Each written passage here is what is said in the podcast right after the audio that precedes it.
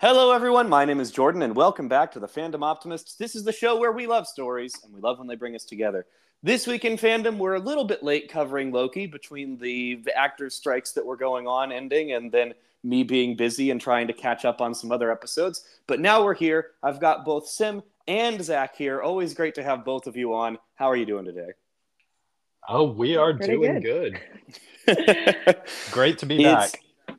Yeah, it's it's it's always fun to have both of you on. Uh, I think the last time, oh man, when was the last time we did? Was it Spider Man? It might have been Spider Man. It might have been that you had both of us on.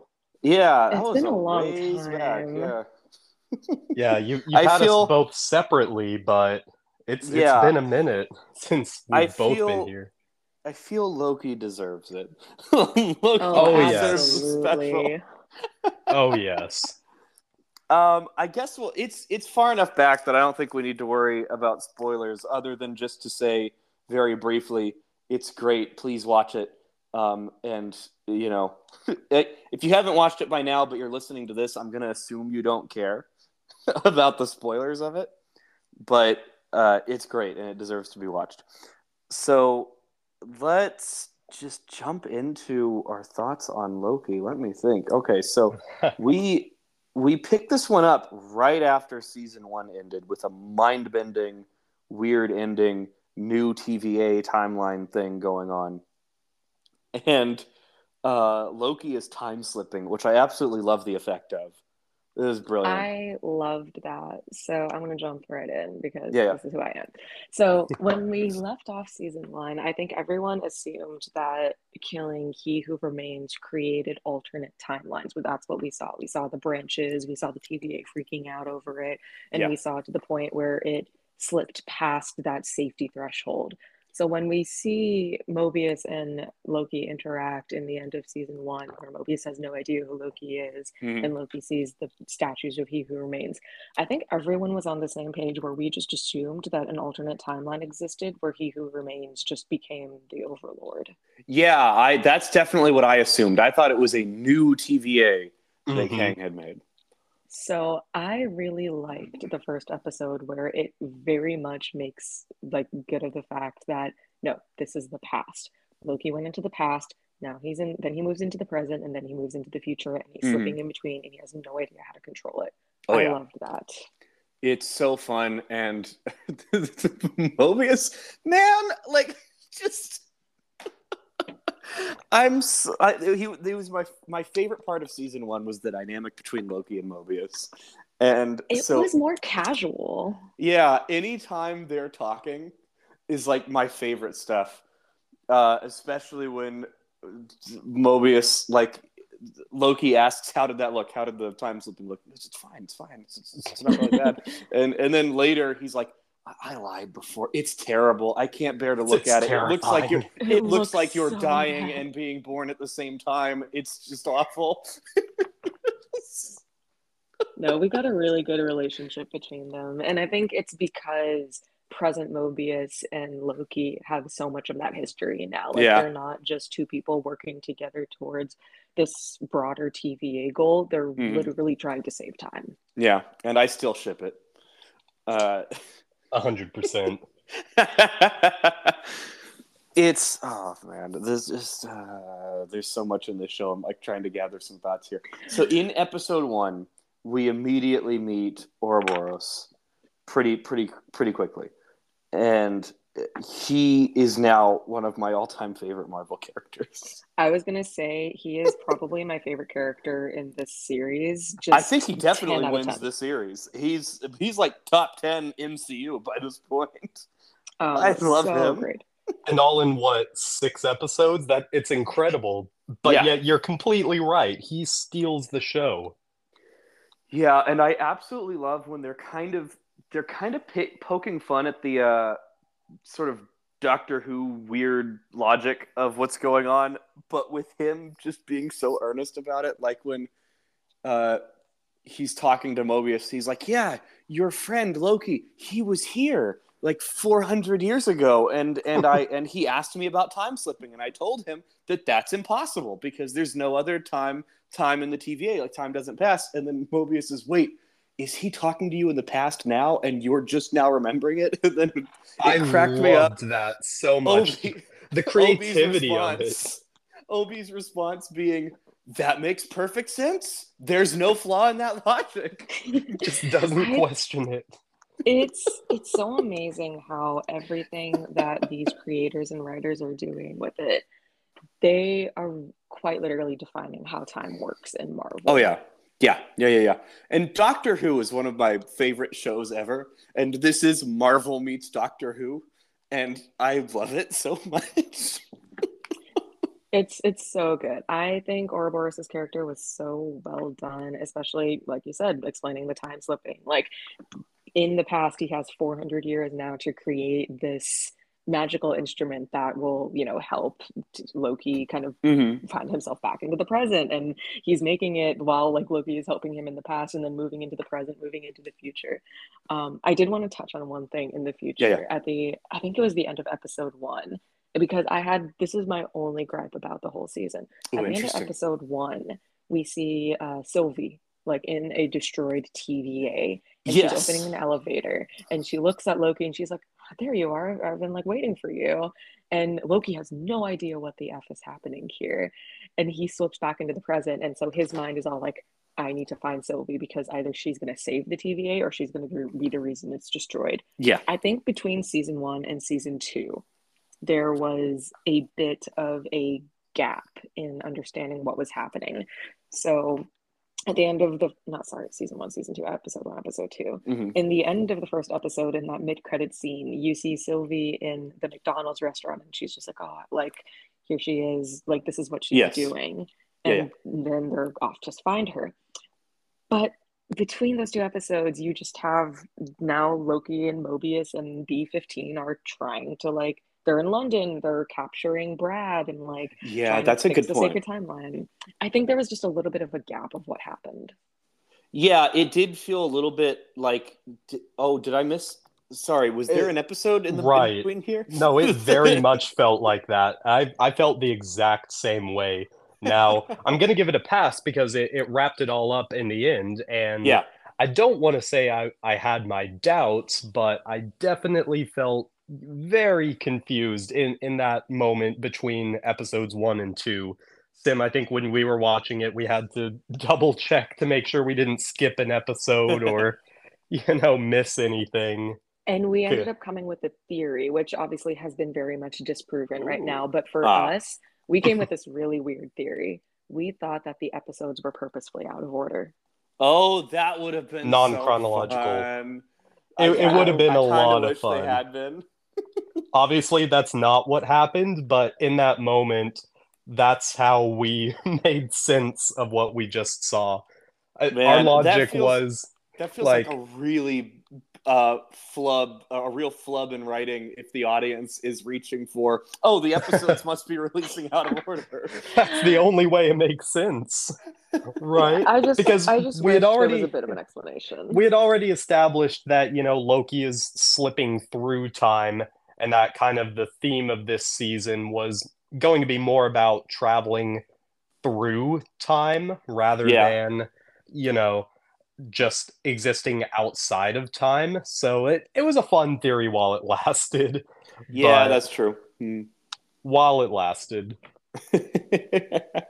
I I can't tell you. I was watching with Miranda, and I can't begin to tell you how loud I yelled when Ob showed up in the second episode because Ke Huy Quan is so cool that I figured, especially with uh, everything everywhere all at once and him being like a big buzzword name right now, um, that they'd only be able to get him for one episode. And I was like, oh, Mhm. okay, that was awesome. I'm so happy they got him in here for that one episode. And then he was in the second episode, and I started freaking out. Speaking of guest appearances, I think kind of segueing into the third episode, let's just go chronologically while we're while we're here. Mm-hmm. And this is where we get into the Ant Man stuff. So obligatory interesting. if you haven't seen Ant Man or the new Ant Man, do not listen to these next few minutes of blurbs because Yeah, this is going to Skip forward two ish minutes. So we didn't see Ant Man first. We saw Loki first, and so episode three takes place in nineteen. Uh, I don't even know what year, or eighteen something, eighteen something Chicago. Yes, we, we see Timely, he Who Remains variant. We Yeah. see Miss Minutes and Renslayer co- concocting some plan to talk to him. We see Loki and Mobius concocting some plan to talk to him. And like Loki has this fear in his eyes. He's all like, that's him. And Mobius is like, that guy, that nerd over there, like, what do you mean? And Loki's like, he is so much more dangerous than you ever can anticipate. And that is the end scene, the like post credit scene of Ant Man. Yeah. Yeah, it was the post credit for Ant Man. I was so happy when I started hearing that dialogue, and I was like, "Oh, it's the, oh, this is the This is it. Here it is." Yeah, So I think we switched the order of that, but like it made so much more sense. We were watching it with my family, and my family hasn't seen Loki. So when they saw that end credit scene, my dad oh, was they're getting like, excited "Is to that see Loki. Loki?" Yeah. Like, why is why is Owens in there? Why is Owen Wilson in there? Oh, And they like, haven't seen to the season one? Loki. Yeah, no, they haven't seen season one. Oh, I'm like, okay, yeah, this that is would why you really need to watch it. confusing. If you've like not watched any of the Disney Plus stuff, and this is kind of a like it is the fandom optimist, so I'm trying not to get too mean to Marvel, but it's worth mentioning that it's like eh, you're starting to lose the people who aren't keeping up with your Disney Plus shows, Who aren't religiously exactly what it is. watching every piece of content. Yeah, It, it's a lot to keep that's up exactly with. what it is. because I didn't even think of that until just now. That if you haven't been keeping up with Disney Plus, you're like, what the fuck, Owen Wilson is what what what? When, since First when all, is he in Marvel? why Why is Loki there. and Owen Wilson in like an old timey fair, Like World's Fair. Kang? Why is Kang there too? like Why is he look different? everything then it makes so much sense like for us we like i was like hitting him on the side of the couch i'm like oh my god oh my god Yeah, oh my we God. were freaking out seeing that. Like, oh, and my that dad looked at us like we were having an aneurysm like, why are you freaking out so much about this? What's happening? That's so really that that can and it, i think it also it simultaneously hurts the audience and helps it because now my dad and my family have a reason to watch Loki. So That's it's true. bringing that audience into it, but it still confuses them at the end of the movie. So there's a delicate balance. I think in this case, it did work out a little bit because now you're meshing the two together. Like we were always going to watch Ant Man. The people who watch the TV shows are always going to watch the movies. That's true. We just happen to be very bad about it. Like we're Yeah, bad yeah. Marvel fans. You're a little behind, but yeah. But the people who watch the movies might not necessarily watch the TV shows, and that's one of the Mm-hmm. I know so many people. Their attention. I know so many people. I I there are at least three coworkers who refer to me as their Marvel information guy because they watch the movies and they're like, "All right, which shows? Which shows are going to be in this one? like, which shows do I need to know about? What's I'm the required watch them. viewing? I'm not going to watch them, but please tell me what I need to know before I watch this movie." That's how it feels these days because we still haven't seen a couple of TV shows. We still haven't seen Falcon Winter Soldier. We never Ooh, finished wow. Hawkeye. We haven't seen Miss Marvel. So that's why we're Oh, like kind of hesitant yeah. going into the Marvels. Yeah, that's true. See, the Marvels, I think the Marvels scared a lot of, based on the box office, I think Marvels scared a lot of people away on the premise of you need WandaVision and Miss Marvel and Secret Invasion, and then you can watch the Marvels. And it's like, no, that's, Oh yeah, Secret Invasion. It's not- Secret Invasion exists. it's not existed. quite true. It's like, yeah, don't bother with Secret Invasion. It's not, nothing in there is mentioned here. It's not really important. And then it's like Miss Marvel is like, yeah, you benefit because you care about Miss Marvel and and you know her. Uh, and they explain what you need to know about Monica's backstory from WandaVision in the movies. It's like if you haven't watched WandaVision, it doesn't really matter. But yeah, they're starting to scare away people with these with these uh, relying on the shows to to understand movies a little bit. Speaking of scaring away people, can we talk about how absolutely unhinged Miss Minutes was in this season? Oh, God, jeez. she's she is frightening. taking it to a Oh my next level. Like she was already freaky in season one. She was a little But- unsettling, but now she's scary. I I was just imagining, like, say you're a person in 19th century Chicago, Mhm. and you just see this giant apparition the size of a Ferris wheel of a clock marching Kaiju towards ghost you. clock. Yeah. Like, what would your react? You would think it's the rapture, you know? Yeah. You would think you're damned and being condemned to hell. Like just On- that that image.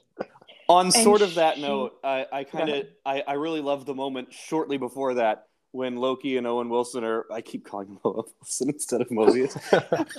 That's so weird. He's Owen Wilson. He's When Loki- Tom and Owen.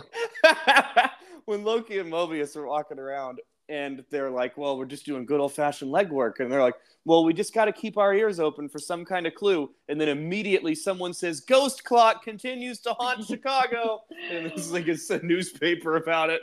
No, that was really funny. They, th- I, I loved the humor in this season. The 1st Mhm. season was already very funny. This Mhm. one had the perfect balance of, you know, a serious topic of everyone trying to save the end of the time itself, and oh, let's go stop for a churro. This is important. This is investigative work. Like uh, Mobius and Loki arguing over whether being ripped out of time is worse or losing all of your skin is worse. Oh, Yeah. absolutely. They're arguing the- with each other over which fate is worse. so that segues between the Chicago episode and the next episode when Rens Ravona Renslayer, that's her name, yeah, Mhm. Ravona Renslayer, when she and Miss Minutes go to the end of time when they have already killed him, when Sylvie and Loki already killed He Who Remains. Yeah. And Miss Minutes I was all like, Oh my god, I think that was sent chills down my back when she said, I have something I have to tell you, but I don't think you're gonna like what I have to say. That Yeah. sent absolute chills Her- down my back. Her delivery of it was terrifying. We're, oh, what what was the exact quote? She's like, "I know lots of secrets," and then she's like, "I also know one about you." And, and, and then she's like, Mhm. "What is it?" And she's you're like, not gonna "Well, I like could it." tell you, but it's gonna make you really angry." my it's like, oh my god. I think we found. I think Miss Minutes is more terrifying than He Who Remains. To be Oh, yeah, honest, Oh, yeah. because she's like this artificial intelligence. She has her own sentient. That's why she was able to very, very creepily profess his her love for. Yeah, I was gonna say, can't Mhm. forget the whole crazy possessive girlfriend act that she pulled. Yep. I think that's what makes her scary. Oh yeah. Oh definitely. Yeah, when when she starts like talking about I could be your girl and like you never gave me a real body and then she starts like running at um Timely. I was like, "Oh, this is scary." Yeah. It's R.I.P. really. Ultron. You would have loved Miss Minutes. Yeah, she is the superior scary AI in this universe. oh my god. I believe so. Oh gosh, they did so good with all of that. And then we've got um I feel like Sylvie kind of didn't get a, a whole lot to do other than she wants to keep killing like TVA people. like that's her that's Yeah. her whole thing. Like even when they're in the TVA and Timely and uh, Ouroboros are working on the throughput multiplier and like they're trying to stop Renslayer and Miss Minutes from destroying the TVA from the inside out and there's the Mhm. hunter and all that stuff. All she wants to do is kill Timely. I felt like I felt like it was a demoralization of her character. In the first season, she had purpose. She had a reason. She wanted to live. This second season, it really demoted her to a character whose only goal is to kill this person. Yeah, the kinda sucked. one the one real writing flub that I had a problem with in in this whole season was when uh, uh, they're at the bar. Uh, Sylvie and Loki are at the bar talking about Loki's goal to fix the TVA and to preserve it, and she's like, "But it, but you free will and everything," and she's like, "Why do you really want to do this?" And she kind of points out to him that he's doing it for selfish reasons because he wants his friends back and it's a very good scene on first watch um, because Tom Hiddleston's performance is so fucking cool when he finally says, "I want my friends back," and he's like getting a little bit emotional. And I'm like, I never, I've never seen Loki like this. This is cool. But then you're like thinking about it more, and it's like Sylvie's kind of a little bit smug about, see, you're doing this for selfish reasons too. And it's like, yeah, but time is about to be obliterated. right. Like if we It's don't like, do yes. this, there's nothing. There's no anything. It's like, yes, he wants his friends back, but your world's gonna die too if you don't help. yeah. I, I think it was a little bit of a disservice to her character, Yeah. her, like her continued reluctance to see the bigger picture. of what's at stake. And Mhm. to her credit, eventually she does come around to it, but you know, not until she literally starts seeing her world, her timeline crumble and and turn to spaghetti around her. Oh, the effects on that! Holy shit! Which, yeah, and I, I was thinking because we also uh, rewatched Endgame with Sim's family the other Mhm. day. Oh, that's a great holiday movie. It really is. It- That's it's a great be- That's my new movie. holiday tradition. I have to watch that movie annually at least. But it got me thinking, like, between the the effects of Thanos dusting everyone Mhm. versus, you know, the entire universe around you being ripped to spaghetti, Mm-hmm. I, I think that the latter, what we saw in Loki, is definitely the more terrifying. Oh yeah, You it's- know, it's experience. spooky. It's Yeah. really unsettling. And you know, props props to the writers and the producers for coming up with that because you know they're they were sitting around thinking, brainstorming, like, okay, how are we going to convey this? How is it going to look to the audience? Like, we already did the the dust. We can't reuse that one. How about spaghetti? Yeah, Cursed spaghetti. they did really good with um, building up to what seemed like a pretty normal progression of the story throughout the first four episodes, and then it's like, okay, we're gonna fix the loom and we're gonna increase the throughput, and we Mhm. send Timely out there, and he just dies. Yeah. I think that was an impactful moment though, because at the end of the day, no matter what they tried, it Yeah. wasn't going to work. it was so cool and so shocking. And I, re- I remember just sitting there like, it, what, what, did Yeah. did everyone die? Like, did, what just happened? Is this it? Is this the Did- end? did the MCU just disappear? and it turns out no, it was just the the TVA and all of the unnecessary timelines from He Who Remains perspective are what disappeared. But I really loved the way that that leads into episodes five and six. Episodes five and six collectively are now some of my favorite storytelling in the entire MCU. Oh, absolutely. I Yes. think both of those, uh, we watched those episodes back to back. So they As kind of are should. melding, they're melding together in my brain. But watching them, like just straight up two hours of that, it felt like a movie and it was so incredibly well done. We didn't want to stop watching. No, it was it was like one in the morning when we finished episode five. We were both like about to pass out, and I just looked over at her and I was like, "We can't stop now. We We, have have, to, to. We have to finish this." It was so I've been there. worth it. Oh yeah, we've all been I- there. OB, the alternate OB from Pasadena in episode five cracks me up so much that he's a sci-fi writer and he's like putting his books on the shelf of just some bookstore hoping that someone will notice them and buy them. And then he goes in to buy them himself to talk up how great the author is. Like oh yeah i buy everything that he writes. Mm. it was so cute. Like he's just he's just so endearing. And i think it's partly because he still sounds like with the same inflections and the same um energy like he did in indiana jones 2 short round and so i keep hearing that sort of boyish charm to everything he says and he's i just find him endlessly endearing i love that guy but I really love when he's talking to Loki, and Loki has apparently explained everything to him.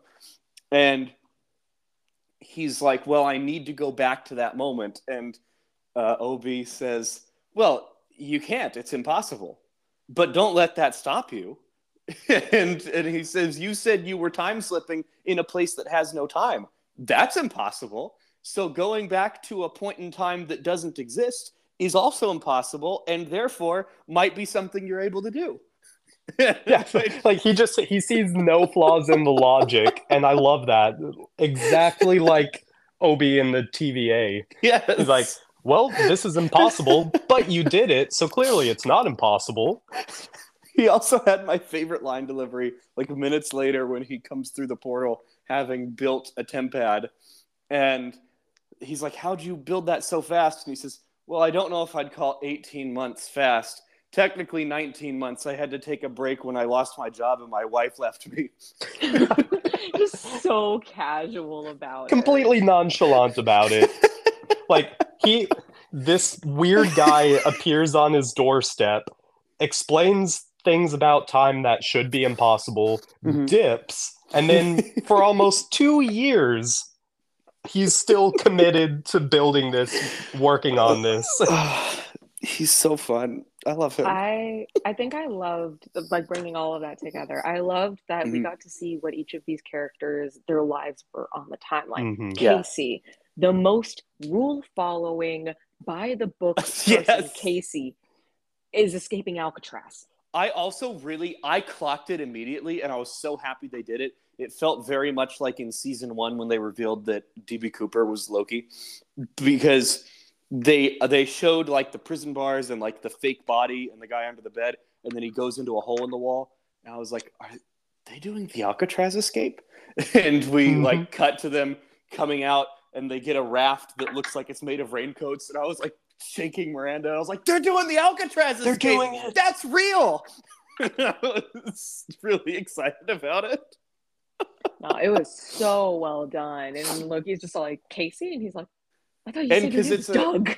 because it's a similarly uh, uh, mysterious circumstance to the to the DB Cooper thing, where it's like, yeah, we never found those guys. They escaped from Alcatraz. Three men escaped from Alcatraz in the '60s and vanished. No one ever found them. We don't know if they survived. And so I, I love that they played into the weird mystery of the Alcatraz escape Yeah. by making it that one of them was abducted by Loki into the TVA. Because you know it why makes not? perfect sense. Yeah. Oh, that's so fun. no, get, getting to see everyone's lives on the timeline was was fantastic.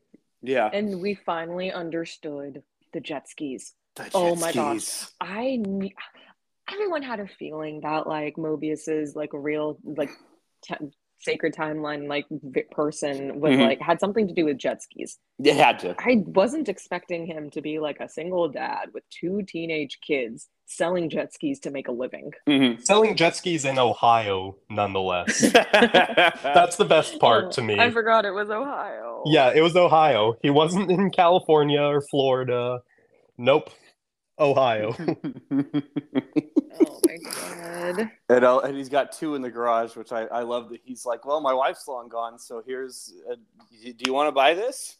do you want to buy her? A jet true ski? salesman at heart. Yeah. Uh, No, I also that- love that what gets him to come with him is he's like, "No, I belong here. I can't. I can't go with you." And then he pauses and he goes, "What was that name you called me again?" He says, "Mobius." He goes, "That's a pretty cool name." No, It was it was fun. really cool seeing all of them come together and like it goes back to the daunting thing. Like at the end of the day, they all turned into spaghetti. Loki was not fast enough. He did not get them together quick enough and uh, time just destroyed itself. yeah, that was awesome. And then I love that he so he finally controls the time slipping. He slips back to moments before time was obliterated, which is a sentence that makes no sense, and Ob loves it. And I oh, I also love that when uh, Ob's whole thing, uh, I found very moving in a certain way when he was saying science is all what and how, but with fiction it's why. And I really, I really loved that. And then he, re- and then when he's being erased from time, he goes, "It was a fiction problem," and so mm-hmm. Loki figures out that the why is his friends, and that he and that he mm-hmm. needs to be with his friends. And he needs to think about his friends to find them in time, time that no longer exists, which is impossible. And I love this show so much. I loved going I, so now this is where my time is getting messed up because I don't remember what's in each episode. But so I'm pretty that's sure after that he goes like to the beginning where Mobius has him in chains in the room. so so right here is where he he like learns how to time slip right at the end of episode five and then the final shot of episode five is he goes back to episode four right before timely died Okay. and and then we cut to credits and then we start episode six with him endlessly trying to figure out how to keep timely alive and fix the loom which is now one of my favorite montages in film or tv history him just endlessly repeating it and timely dying over and over again. And he's like okay not faster earlier. So he goes back earlier and tries to get miss minutes to help and she just looks at him funny. He's like okay i can't get miss minutes to help. So he goes back uh, he keeps doing different things to try to figure it out. And then my favorite was when they keep repeating the scene of timely meeting the rest of everyone and them figuring out what's wrong. And he goes back to that and he already knows where everything is he's like here's a model that ob made. Ob i know you think it's not very good but it's very good. Don't worry about it. He's like we need we need timely. I know this miniature thing looks like mobius. It's not mobius it's timely. Timely needs to go down the Like the timely, don't worry, you're gonna volunteer. You're gonna volunteer. Don't worry, the temporal scanner is safe.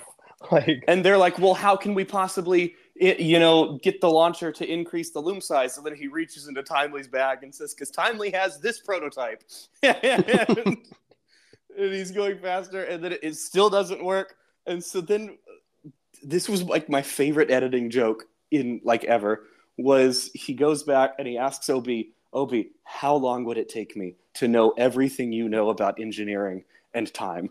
And he goes, I, I mean, decades. And then Timely says, centuries. And Loki just kind of looks at them for a beat, and we hard cut to centuries later on the screen. It's giving like when the first uh, uh, the first Avengers movie when uh, Cobie Smulders uh, I forgot her character's name right now. She looks at Tony Stark and she's like, "When did you become a like a X-Men, Yes. whatever it is?" And he's like, "Last night." Like Last night. It, it feels like that because you know he just shows up and he's like, "I know everything about time itself." Like, yeah. but it's only And five seconds physics later for everyone else. Yeah, I love Yeah. when he walks in, and I can't remember whether it was Casey. I think it was Casey that Loki says something, and then Casey goes, "Loki, I'm not going to question your surprisingly advanced engineering skills, but how do you know this will work?" And he rattles off a whole bunch of weird science-sounding nonsense that he's apparently learned. And he clearly knows like all the passwords for the TVA now because he's like very adeptly typing away something at the at the computer and figuring And Owen everything Wilson out. like pulls him aside and he's like, "What are you doing?" what are you doing? What's going on? And we finally fix the loom. Yay! It's gonna work, and then it doesn't work because it's an because it infinite can't growth. work. You can't Mhm. scale for infinite. And that as a math as a math person that made me so happy yeah, like there's a concept of in i'm going to get a little nerdy here there's a concept of a small infinite and a large infinite Ooh, the best way fun. to explain it is if you take the numbers between 0 and 1 and you cut it into 10 times you have 10 one tenths right Mhm. if you cut it if you keep cutting those tenths into another tenths you keep getting further and further Mm-hmm. and further and further there's a concept where it is i'm sure i'm explaining it wrong. It's been four years since i've used my degree but there's a concept of a smaller infinity and a larger infinity. If you cut up all of the number all of the little spaces between zero and one it's infinity right? Yeah. you can go forever. Yeah, you That can you can get infinitely small approaching zero.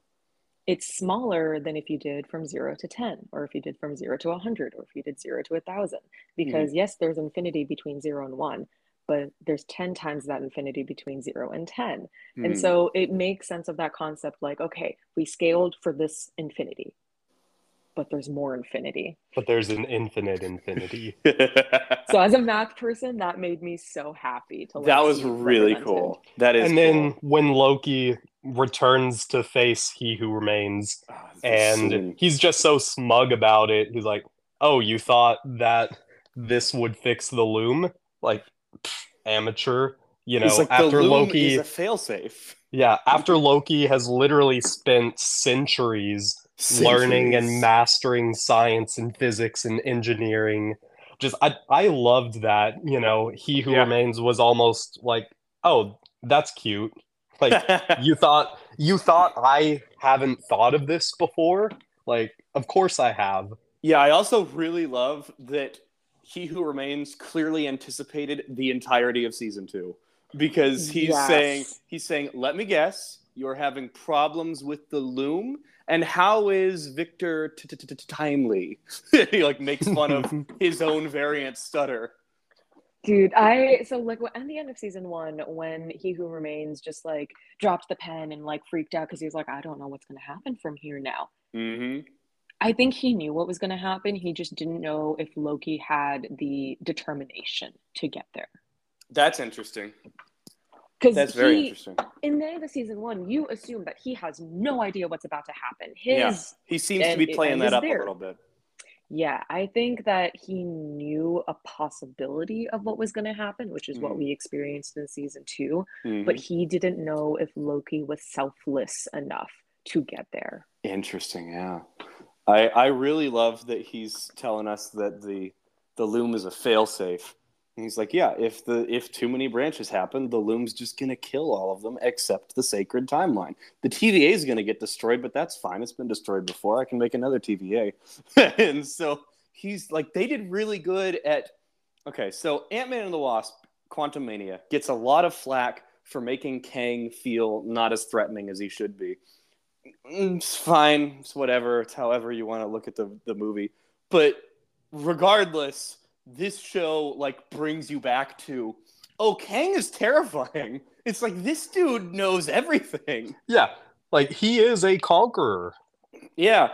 And I absolutely, although they do have Loki one up him, and I absolutely love when he has, where, oh man, he who remains is saying something about, like, I'm guessing this isn't the first time we've had this conversation.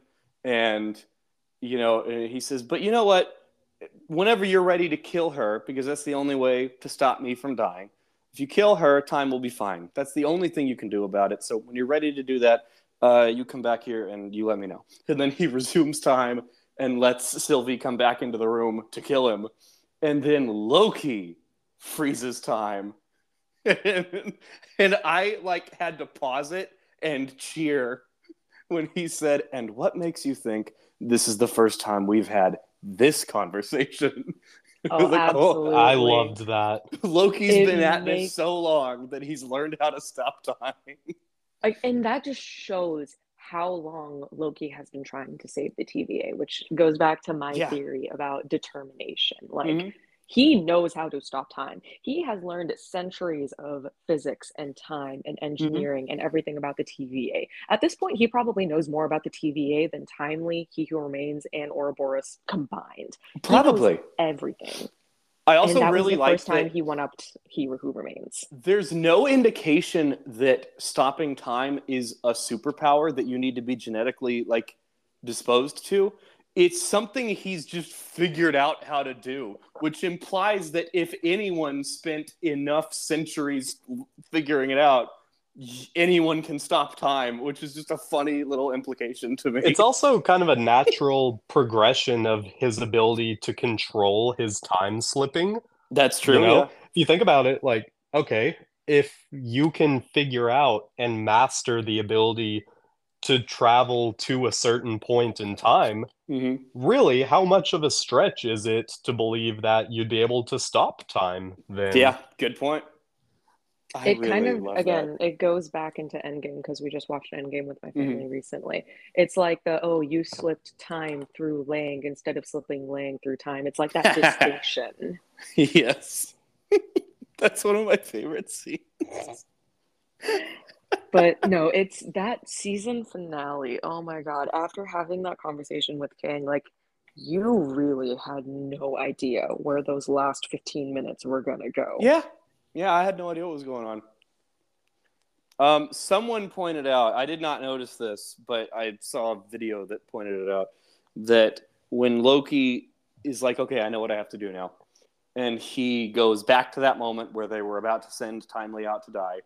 And he's decided he's going to go destroy the loom. Oh, I also really love backing up a little bit when he says, All right, well, I'll just destroy the loom. And Timely pauses and goes, Not Timely, he who remains pauses and goes, But the loom prevents a multiversal war. he's like, You can't do that. He's like, Well, I'm gonna. Basically, Loki's like, I'm gonna destroy it. We're gonna see what happens. I think I can stop the multiverse says- war. Bet.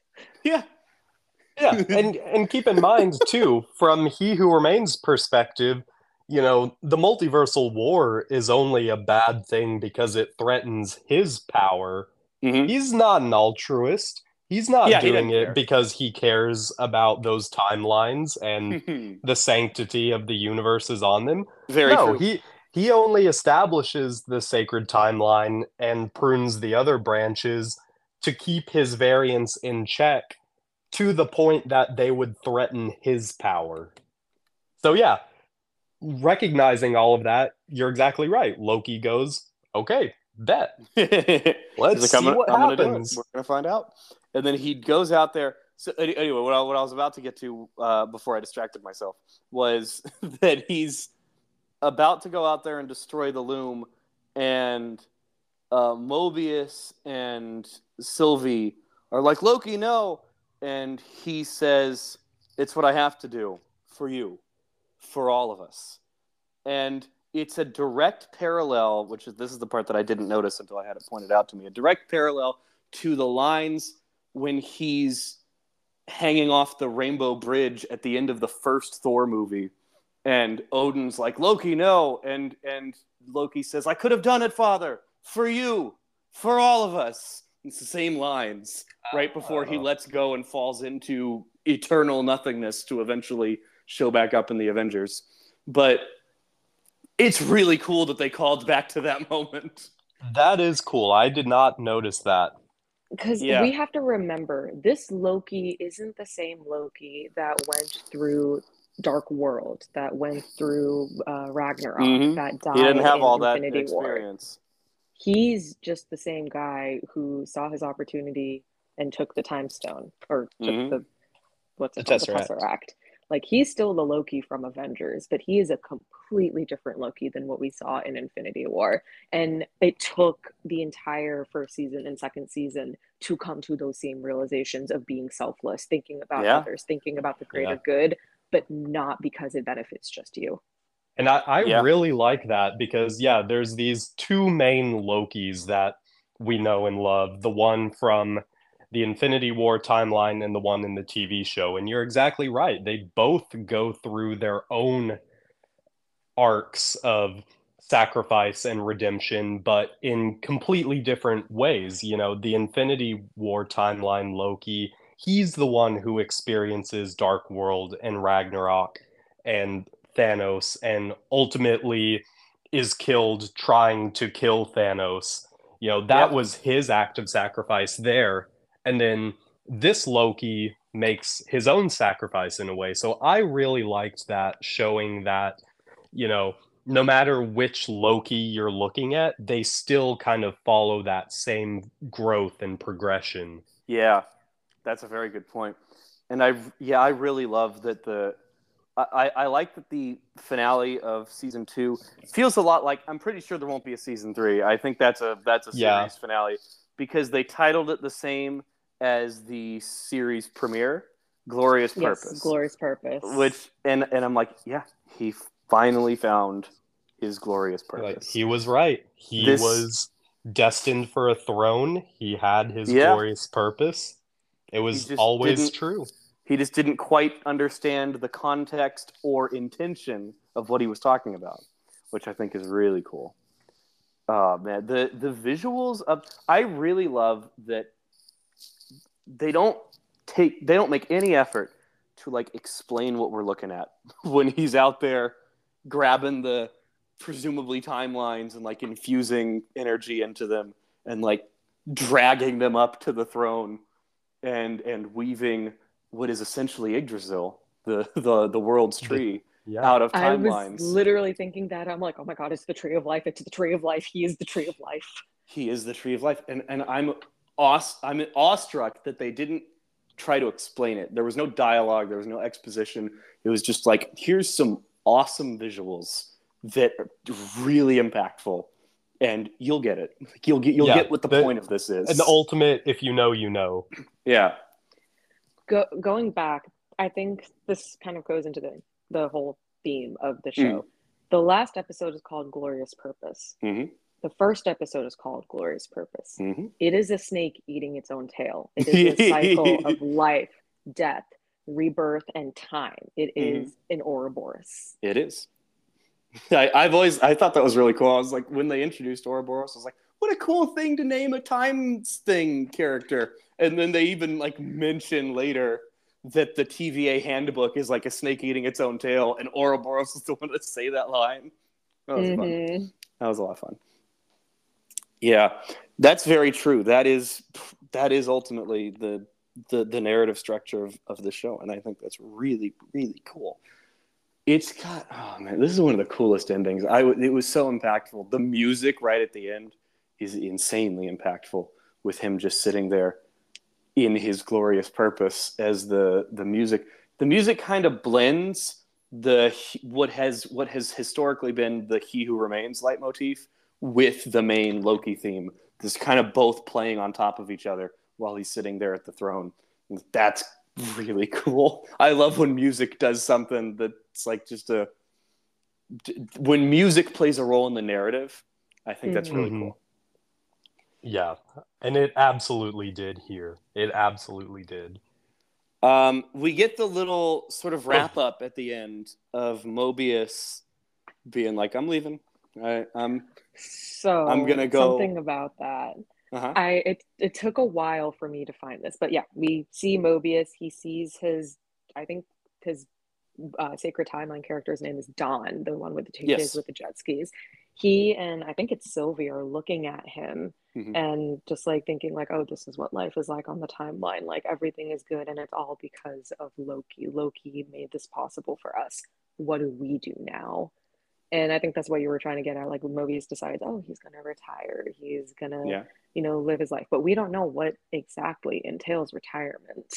That's true. We have no idea because like he can't go become part like he can't go live that life because presumably the branch timeline that he was originally taken from eons ago no longer exists. So it's like that version of him on the sacred timelines like he can't like replace that guy. That's a different him. So yeah, I have no idea what he's going to do. But I really love his line of I'm just going to stand here for a bit and let time pass because he has spent countless eons in a place where time does not pass. And I think that's really cool. It's beautiful to be able to finally experience linear time. Because you could say time exists in the TVA, eh? but it's not linear. Also, I don't know if you all would have caught this since you had not yet watched Ant Man 3, or if you then went back and thought about this more after watching Ant Man 3. But I really love that the TVA is now apparently a Kang catching operation exclusively. They're just like, Mhm. Yes. we're only Did- about catching Kang variants now. I and- think, okay, so I saw this in the subreddit. Mhm. They referenced Ant Man. They explicitly The reference. Ant Man because Okay. uh, because Mobius is saying, uh, I think uh, B15 checks in with Mobius. She's like, "Is there are there any problems? Is there anything I need to know about?" And he's like, "Yeah, there was a Kang variant causing trouble on a 616 adjacent realm, but they have it figured out. They it looks like they solved it." And so it's like, "Okay, cool. Quantum realm 616 adjacent to to the main timeline." I'm like, "Cool." They referenced that Ant Man handled that Kang variant Mm-hmm. and which also is good because a lot of people were like that's the main kang and then this show is like no that was just another one of the That's just a variants. Kang. that's yeah. just another one It, it's kind of like in season one when Casey has a drawer full of Infinity Stones, you know, yeah. that are the ultimate source of power in a, in Loki's timeline, and yet here they're just paperweights. yeah It- it's kinda like so that. like you know we think from our perspective like that's the big bad kang and over there at the tva you know that's just another day in the office. Yeah it's like yeah another one showed up but the the people down there on 616 handled it. Don't worry about it. So with that, do you think this opens up a door for let's all be honest. We're expecting the multiverse war. We're expecting Kang the Yeah. Conqueror to Yep. have his dynasty. Yep. Do you think this opens up a door for Mobius, Sylvie, B15, Casey, Ouroboros to come to Earth to help the Avengers, especially since Ant Man is the only one that's faced Kang so far in Yeah. the Earth timeline in 616? I That opens the door for them to come back. I absolutely think that some of these characters are going to play Coulson slash Nick Fury type roles in gathering everyone up for the next massive thing that the MCU does. Um, potentially from alternate timelines, which may or may not come up in Deadpool 3. That would be a cool place to do that it. would be very interesting. that would be a cool place to have like Mobius show up in Deadpool 3 and be like, hey, you can't die. Um, we might need help with Mhm. something that's coming. That'd be kind of cool. I love Um, how now we're getting everything kind of set up. Like Spider Man No Way Home started this introduction to, oh, there are different timelines that exist. Loki season one confirmed that and made Mhm. it canon. Um, Dar- Doctor, I was about to say Doctor Who, Doctor Strange, and the multiverse of madness, seeing all of these different timelines and different um, universes. Yep. Loki season two, Ant Man. Like now, Same thing with What picture. If. What if? Yes.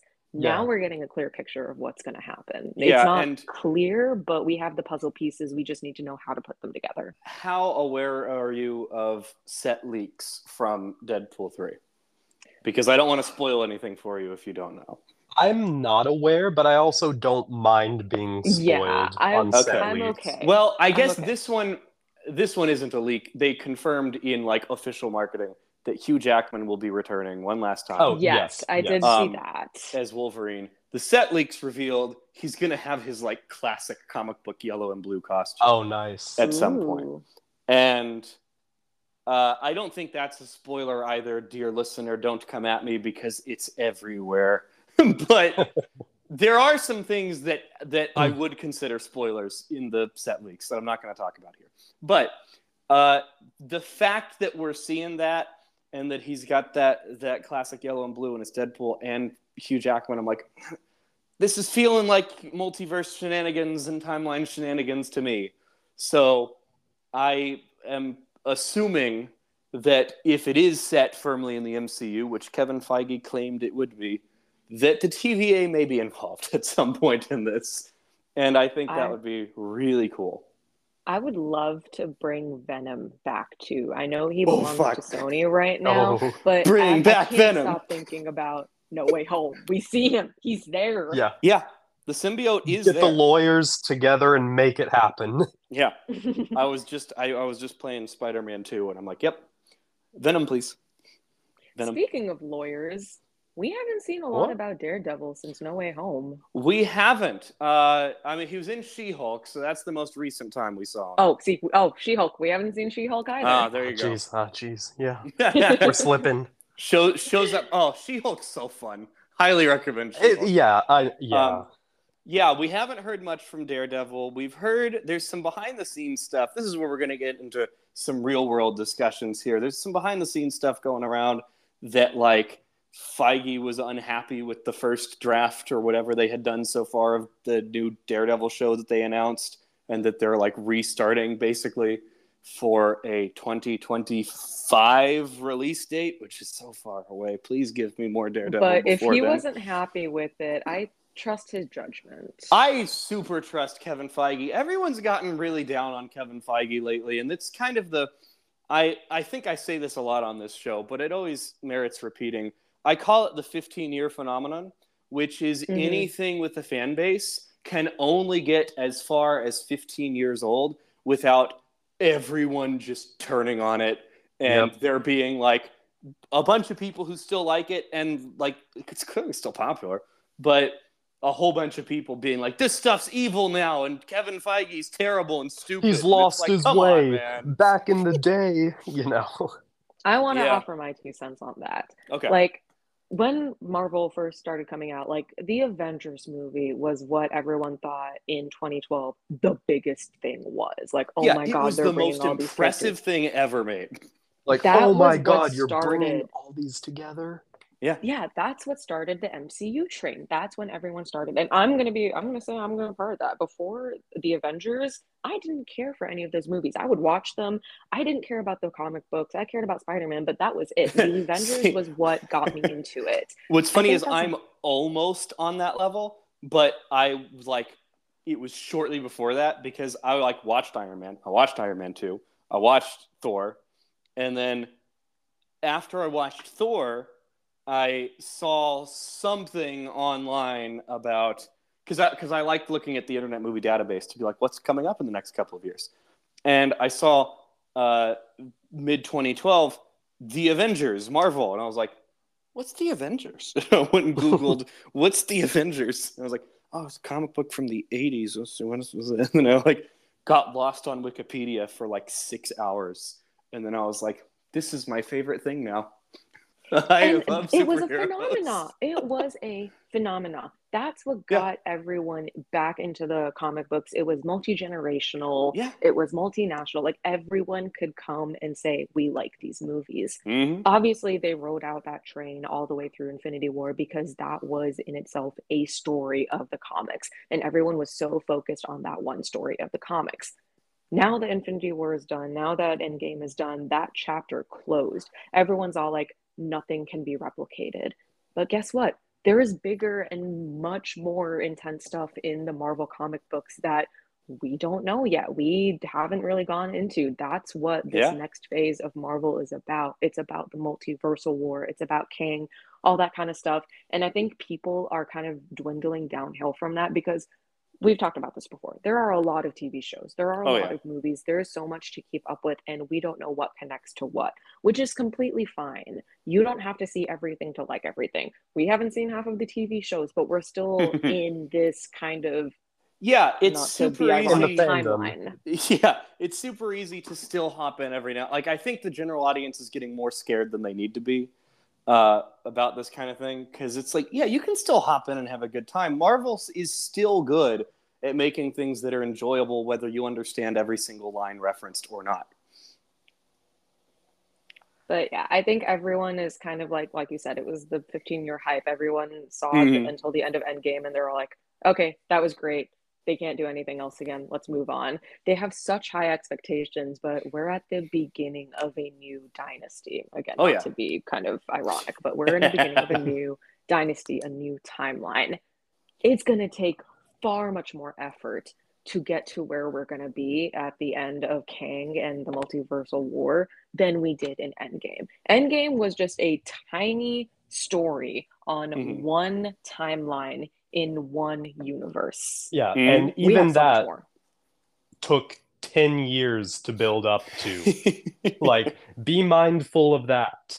yeah, You know. I think that I think that I don't like the word superhero fatigue. I think it's a nonsense term. I don't think it's true. I don't think it'll ever be true because it's not like oh, and then suddenly everyone got tired of the concept of superheroes. Superheroes have been around for as long as they have because they are just for the kinds of people who like them inherently fascinating. And they're never going to stop being that. People might get a little bit over flooded and oversaturated with the storytelling of it and take little breaks now and then, which we're starting to see in box office returns and viewership for Marvel's properties. But I think it's disingenuous to call it uh, just people just don't like superheroes anymore. It's like, no, I think they've gotten it's you know, they had a little too much ice cream. They're not gonna have ice cream tomorrow. that's how that's how I react when I have and too that's much how ice it cream. feels. That's And- why we took so long to see Ant Man. Not Yeah. because we were like, oh, we have no interest in watching it. It's just kind of like eh, There wasn't as we're much kind urgency. of overloaded. There's Yeah. a lot out there did. and you're busy. Yeah. Yeah, yeah. I mean, And- look at look at how many James Bond movies have come out over the decades. Yeah. And people don't get tired of them. Yeah, so, uh, a bunch yeah. of people are going to watch the next one whenever that happens. Yeah. But so what I was getting at there is that I think that ironically, the actors and writers strike are going to turn out to be pretty good for Marvel because it's limited what they can do for the next year. Because next True. year, as far as we know so far, they've moved a whole bunch of stuff around. Next year, Marvel Studios is putting out one movie and two Disney Plus shows. which when you compare that for the last three years straight, they've put out at least four movies and at least three Disney Plus shows. It's a huge leap down in output.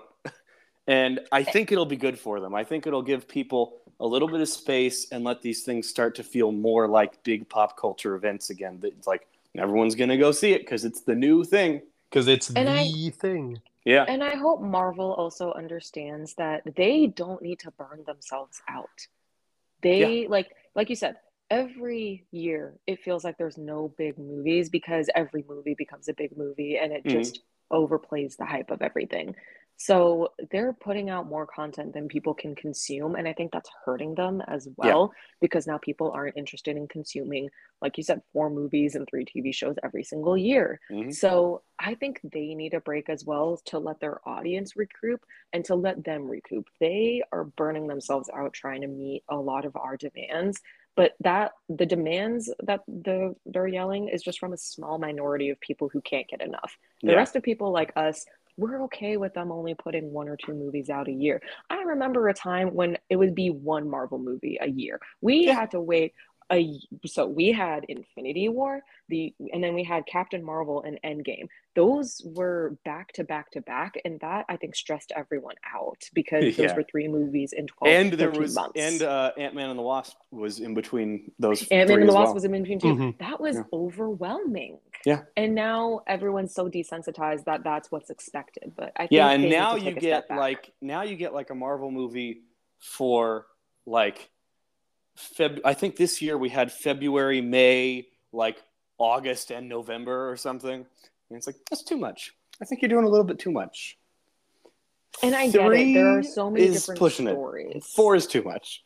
Yeah, there's a lot that you want to do, and I feel like they've kind of opened up so many threads that they now need to follow up on that they're going to wind up dropping a few of them, which is Yeah, like, there's a, a lot of threads out there. it's a little bit sad because for so many years we all had this perfect reliability of if Marvel puts something in a post-credit scene, that will it's happen. gonna come up. And now I don't know. There's a bunch of stuff where I'm like, I don't know. Am I gonna see Harry Styles again? I I was was just gonna say, like, about remember when that. Harry Styles was in a post-credit Like, scene? up as the brother of Thanos. Like, are we ever going to see that again? I don't know. And I, I think a part of that goes back to when these movies were releasing in the 2010s. Like, okay, I'm going to do this very specific example. Mhm. Doctor Strange to Thor Ragnarok. When Yeah. we saw Doctor Strange, at the end we saw Thor, and he's all like, "Oh, I like I don't drink tea," and then you get Mhm. the beer. We didn't see Thor Ragnarok for four more movies, but it Yeah. was very clear that everything was leading up to that because we didn't. Yeah, we and it no was only one was year up to. later.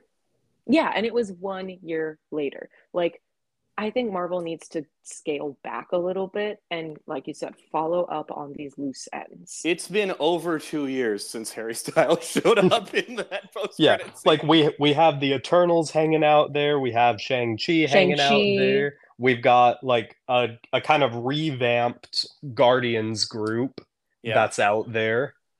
Like there's a lot that I I'm not gonna say I don't have faith, but that I'm really it's unsure. getting a little dubious. I'm really unsure when or if we're gonna see these people again, and I'd love to Yeah. be proven wrong because I think, especially with the concept of a multiversal war, there is so much opportunity to incorporate those characters.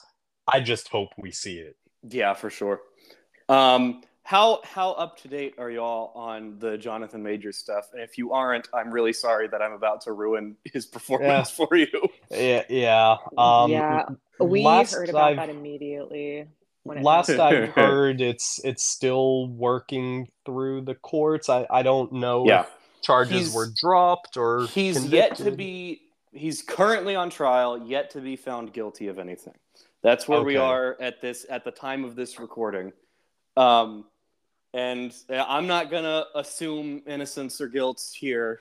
I'm just gonna say that's that that's up to the court. Marvel is in a position where it's feeling like they're probably going to need to recast because at some point, it's like you don't know how long this is going to draw out, Marvel, and you can't risk having him turn out guilty after you filmed something new Mhm. with him.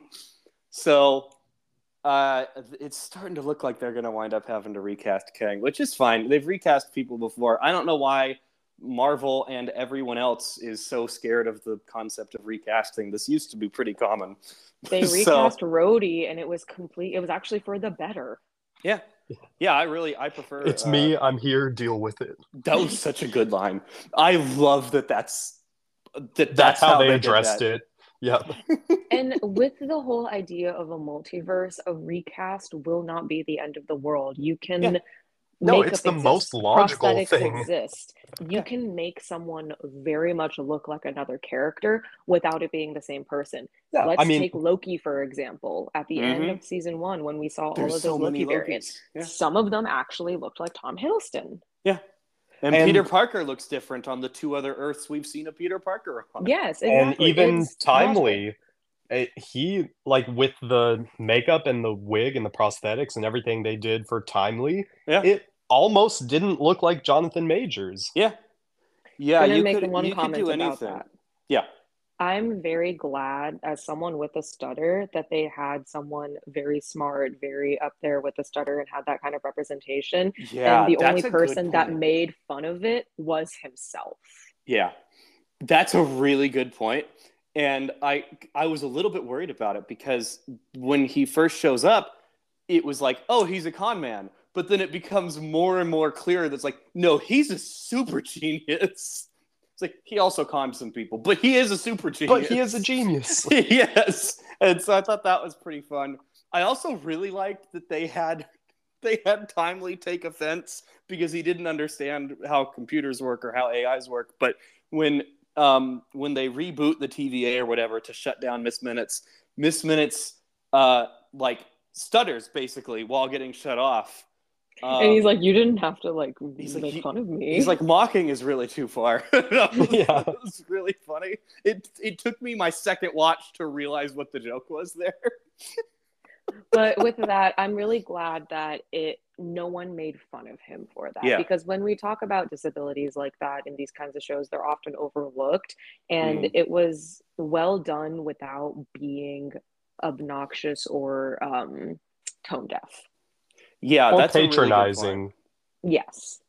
Because there's always, especially in stuff from before the current era, there's always uh, an impulse, a temptation to make a joke out of anything. and yeah, and it's like I think if this was made if this was made in 2008, they might have made fun of the stutter. Someone would have cracked a joke about the stutter. Someone that you're supposed to like would have cracked a joke about the stutter. And um, and I'm glad they didn't. That's really cool. Yeah, that absolutely would have been an opportunity for like a classic, you know, Tony Stark esque quip. But you're mm. right, they they didn't which means they're learning. They're learning their audience. yes. They know that they can't make a joke about everything, especially something as I don't want to say serious, but something like that in a more serious tone. Yeah. But that was yeah, that was done really well. But yeah, with um with Jonathan Majors and everything, it's it's also we were talking about this earlier that they confirmed that the Kang from Ant Man and the Wasp, Quantumania, isn't even like the significant main one that we're going to be dealing with or anything. So it's like, yeah, you've you've confirmed that none of the Kangs we saw so far are the like the one that you'll want to be fighting during Kang Dynasty. You can bring in a new one that looks different. It's fine. No one needs to worry about it. It's about the character, not the actor. As long as you find an actor who can play yeah play that which you know they have no shortage of resources to scout and evaluate talent i mean yeah. who cares who cares if it's not jonathan majors i mean i think he's done a, a really good job in the role so far but you're right with with that trial pending they can't risk the possibility of a guilty verdict yeah it, it would be so damaging to, to marvel because they've managed to avoid any kind of major controversy like this up till now, I think. And I think the three of us can agree that it might be unfortunate, but if we have to replace Jonathan Majors, we are okay with that. We yeah, I mean, it's about yeah. the reputation. We care about Marvel not hiring someone that is found guilty of something as serious Yeah. as he's charged at. Yeah, because I've seen people who are like, ah, who cares? He's a great actor. He's a good Kang. It's like, no, you're missing the point. Okay. Also, it's we got it's, we gotta be serious about this. it's not like we're talking about a Chris Evans or a Robert Downey Jr. Like with full respect to Majors' acting ability, like he's not that big of a name. we That's also don't true. have that history with him in the MCU just yet. Like it's still early enough to where if you need to, you can move on from him without Yeah. major consequence. Yeah, It's but similarly, I would hope that they can would recast Downey if, that, if like like if we were in 2018, not in 2018 because they'd already filmed Endgame by then, but like if you were in a situation where they're about to film the final thing and like Downey was put on trial and found guilty for this level of thing, I'd be like, yeah, you shouldn't you shouldn't keep paying that dude, and and so yeah, I, I think that they should not they shouldn't risk it. They should go ahead and swap in someone for Kang. I don't think they should get rid of Kang because Oh, there's no. been a lot of talk. not. There's been a lot of talk about moving away from the Kang storyline and maybe retitling that Avengers movie. I was like, well, I don't think you should do that. I think That would you've be a set up. mistake. I think you've set up Kang to be pretty interesting. Uh, I think you've got to do Kang. Just do it with someone else. This is a perfect example of separating the actor from the character. yeah, We are able to separate the two of them. We can view Kang as someone, yes, we've seen him before, we've seen what he's done, we have an idea of who he is in our minds.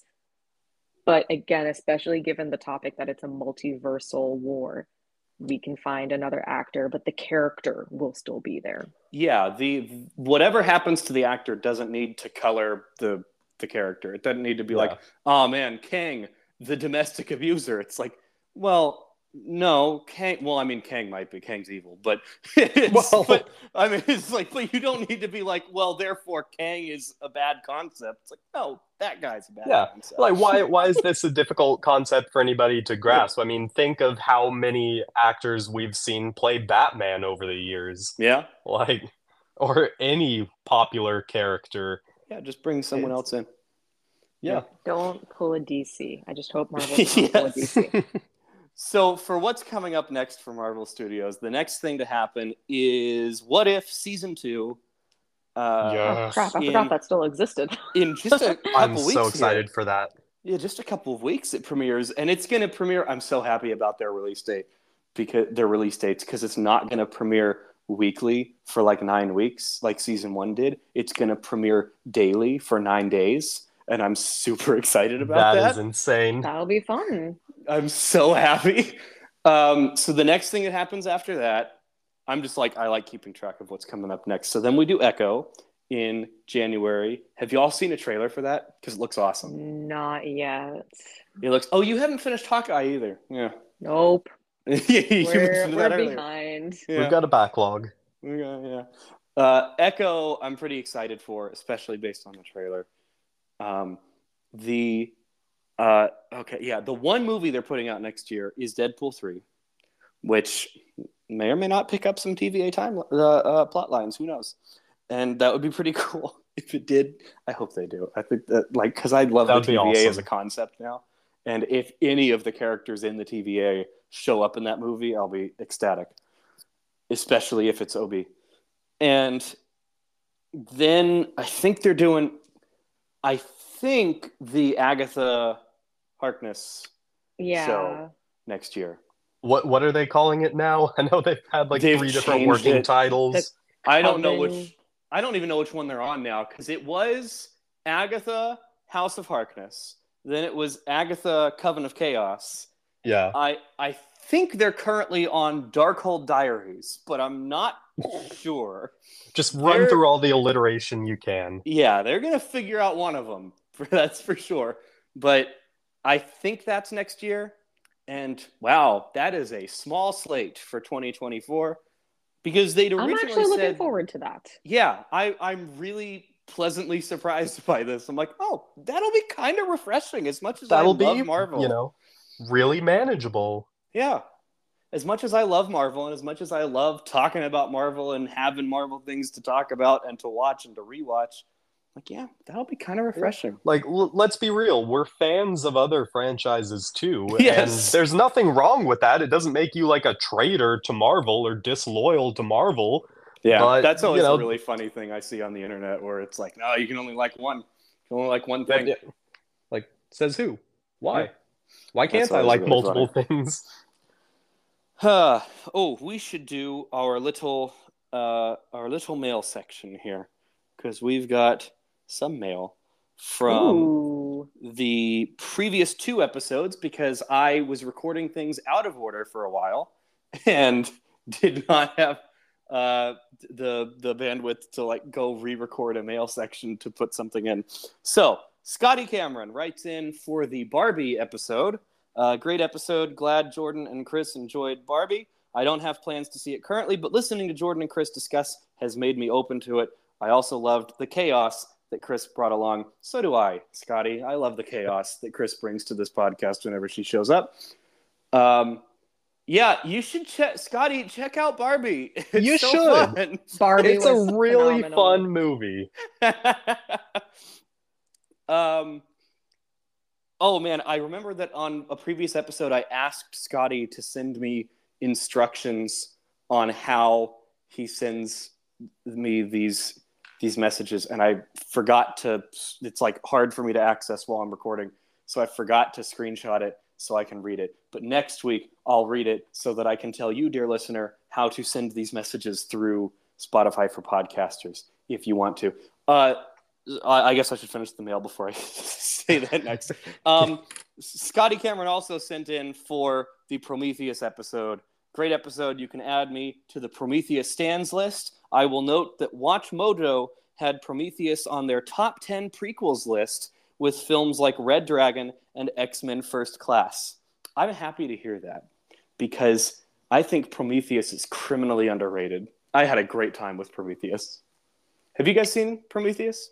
Unfortunately, No, not. I have Yeah. not. It's it's so fun. Like I, I had a I had a good time with Prometheus as a as a as an alien prequel. I think it's pretty interesting. I think that's And- because I'm not into Alien. That's why. Okay, never yeah. watched it. That that's a good reason not to. I think I hadn't That's watched fair. it until I've just I've recently been re been not rewatching, watching for the first time the entire Alien and Predator franchises so that I can talk about them with uh, on uh, running series on this podcast. So that's where the Prometheus episode came in. For future mail, uh, next week I'll tell you how to do it for Spotify for podcasters. But for now, if you send us a DM on Instagram or Twitter, we'll read that on the show. And that's currently, I think, the only way that I can tell you how to access us. Um, yeah, let's see. What, what else was I?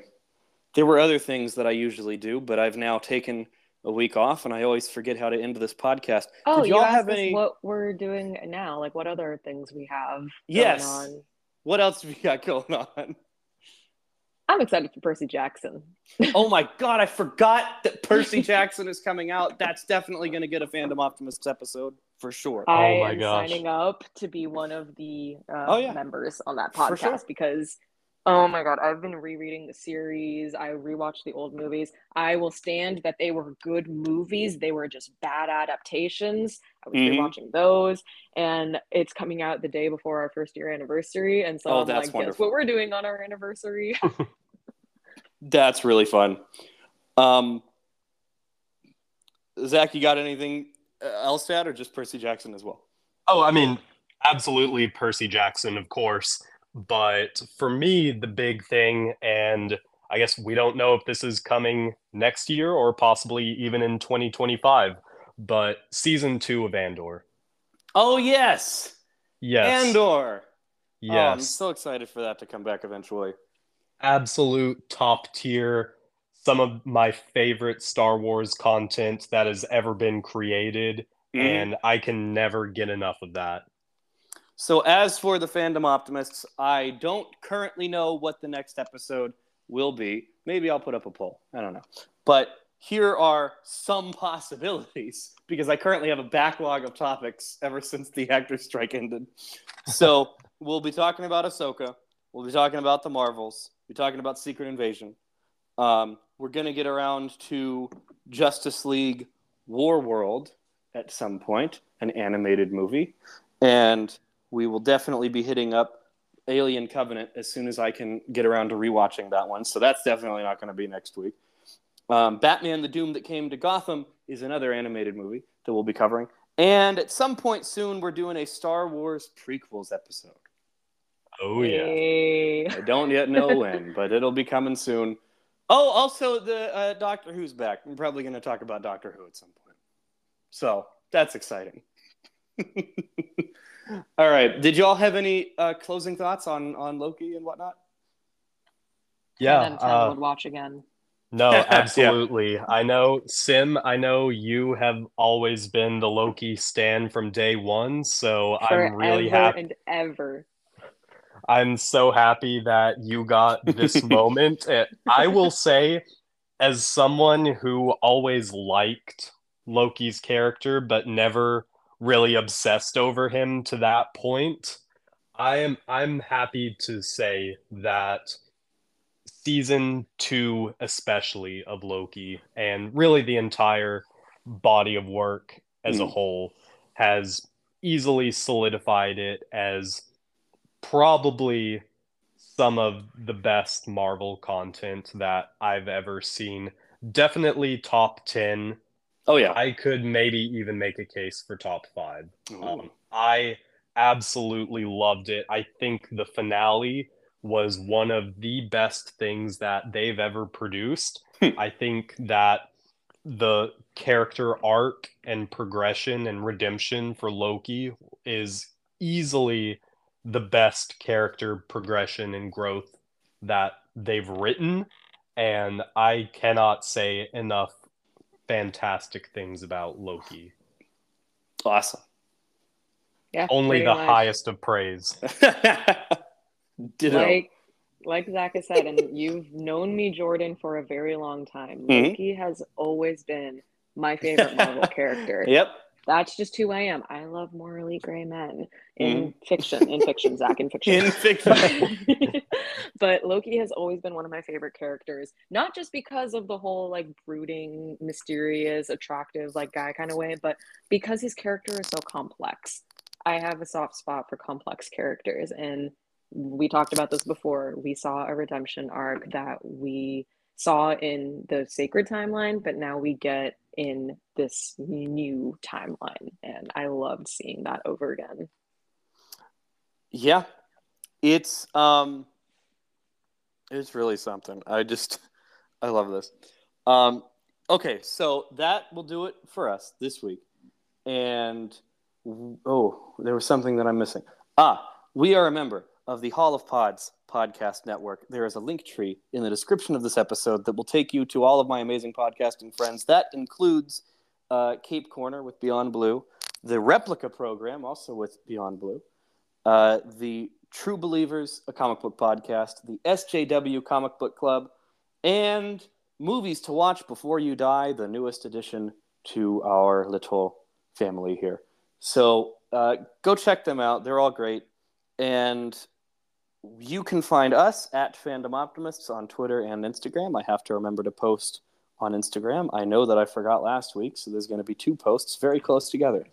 And until next time, never apologize for loving your fandom and try to stay optimistic. I will talk to you next week.